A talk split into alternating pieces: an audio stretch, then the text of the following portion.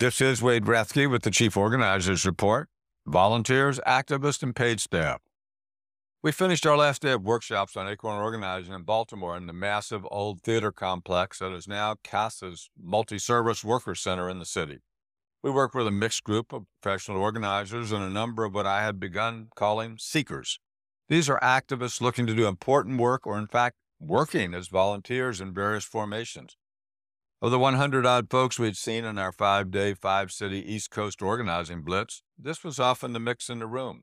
In Baltimore, the preponderance of attendees was paid staff, but in many of the other cities, the numbers skewed towards the volunteers who had come because they were either deeply involved in organizational or political work of some kind or were looking for a place to make a difference.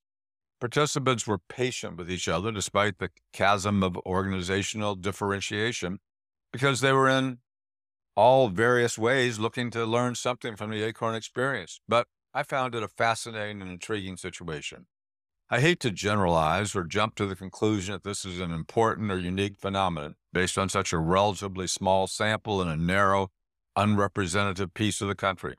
Certainly, volunteers the lifeblood of many organizations. Even at Acorn, I joke about our volunteer army, but often I'm referring to our members or to our student interns. Political parties and campaigns have always depended on a mixture of professional politicians and huge regular influxes of volunteers, often carrying over as part of the candidate's organization from election to election. Still, some of this felt very different and at the same time familiar because it reminded me so much of the late 60s and 70s then, as perhaps now, it was common around the country to find seekers, especially among the young 20 to 30 cohort. There were people getting jobs in factories to do political or union work, just as there are now, it seems. People were trying to put different kinds of community groups together in places like Newark, Chicago, and even Springfield, Massachusetts, where I, when I was there. Where we now see community gardens sprouting up everywhere, then we saw underground newspapers. All of this work is heroic in its own way, but exceedingly difficult to maintain. I watched four members of the Progressive Maryland staff caucusing at the end of the Baltimore session as they tried to do a quick debrief from the session to distill what might or might not work for them. For the seekers, it's a different experience. They have to confront the immensity of the task were they to try an organizing drive. One group in Philadelphia shared with me the difficulty of trying to follow the Acorn model from their study group because as volunteers, they couldn't duplicate the momentum and meet the timeline. I understood completely.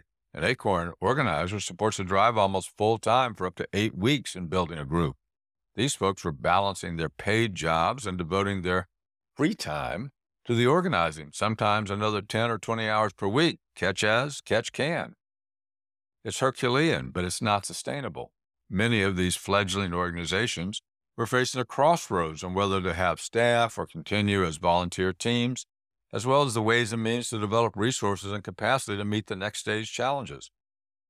It's tough for the organizations. They have to have a staff in order to win and continue to persevere in campaigns, but change is hard.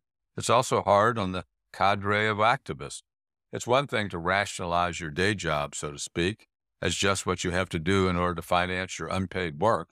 But it's also difficult to make the commitment to go all in and risk everything to weld yourself permanently to the future of the organization. It also separates you from your colleagues who don't make that shift after what may have been years of collective work. An old 60s group, the Lovin' Spoonful, used to sing in a totally different context. Eventually, you have to pick up on one and let the other one go.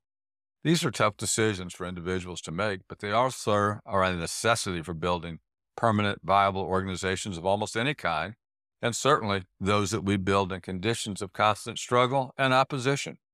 This is Wade Rathke. For questions or comments, www.chieforganizer.org. You take it from here to there.